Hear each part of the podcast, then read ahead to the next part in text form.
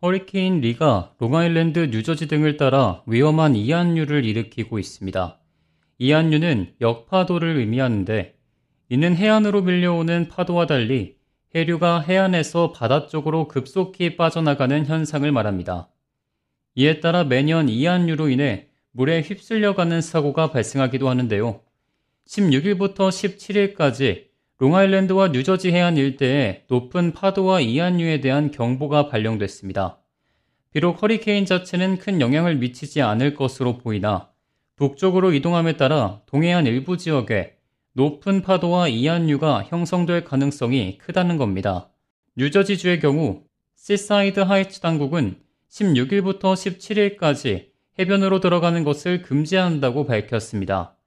이는 최근 시사이드 파크 부근 해변에서 수영을 하다 물에 빠져 구조돼야만 했던 상황이 증가함에 따라 내려진 조치입니다.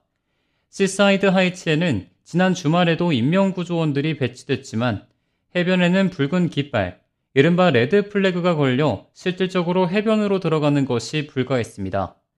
롱아일랜드 사우샘프턴의 경우 폭풍이 시네콕베이를 휩쓸 가능성이 있어 비상사태를 선포했습니다.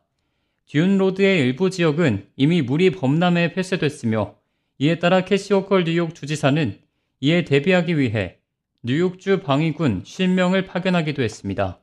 햄스테드 또한 인근 주민들에게 폭풍의 피해로부터 대비할 것을 경고하고 나섰습니다. 전문가들은 이 지역에 최대 15피트 높이의 파도와 강한 비바람이 예상돼 물이 범람하고 또 나무가 쓰러지는 등의 피해가 발생할 수 있다고 지적했습니다. 이에 따라 이 지역의 해변에서도 수영은 16일부터 17일 사이 금지됐습니다. 뉴욕시도 예외는 아닙니다.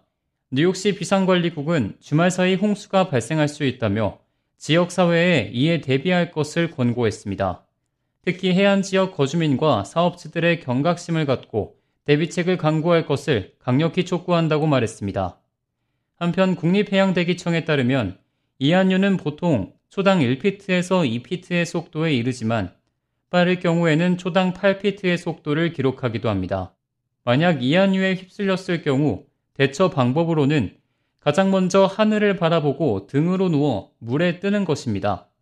이안류에 맞서 다시 헤엄치려 할 경우 체력 고갈로 인해 익사할 가능성이 더 크다고 국립해양대기청은 경고했습니다. 그리고 이안류에서 벗어날 때까지 모래사장 쪽으로 헤엄치는 것이 아니라 모래사장과 평행을 유지한 채로 헤엄쳐 이안류를 벗어날 수 있도록 해야 한다고 설명했습니다.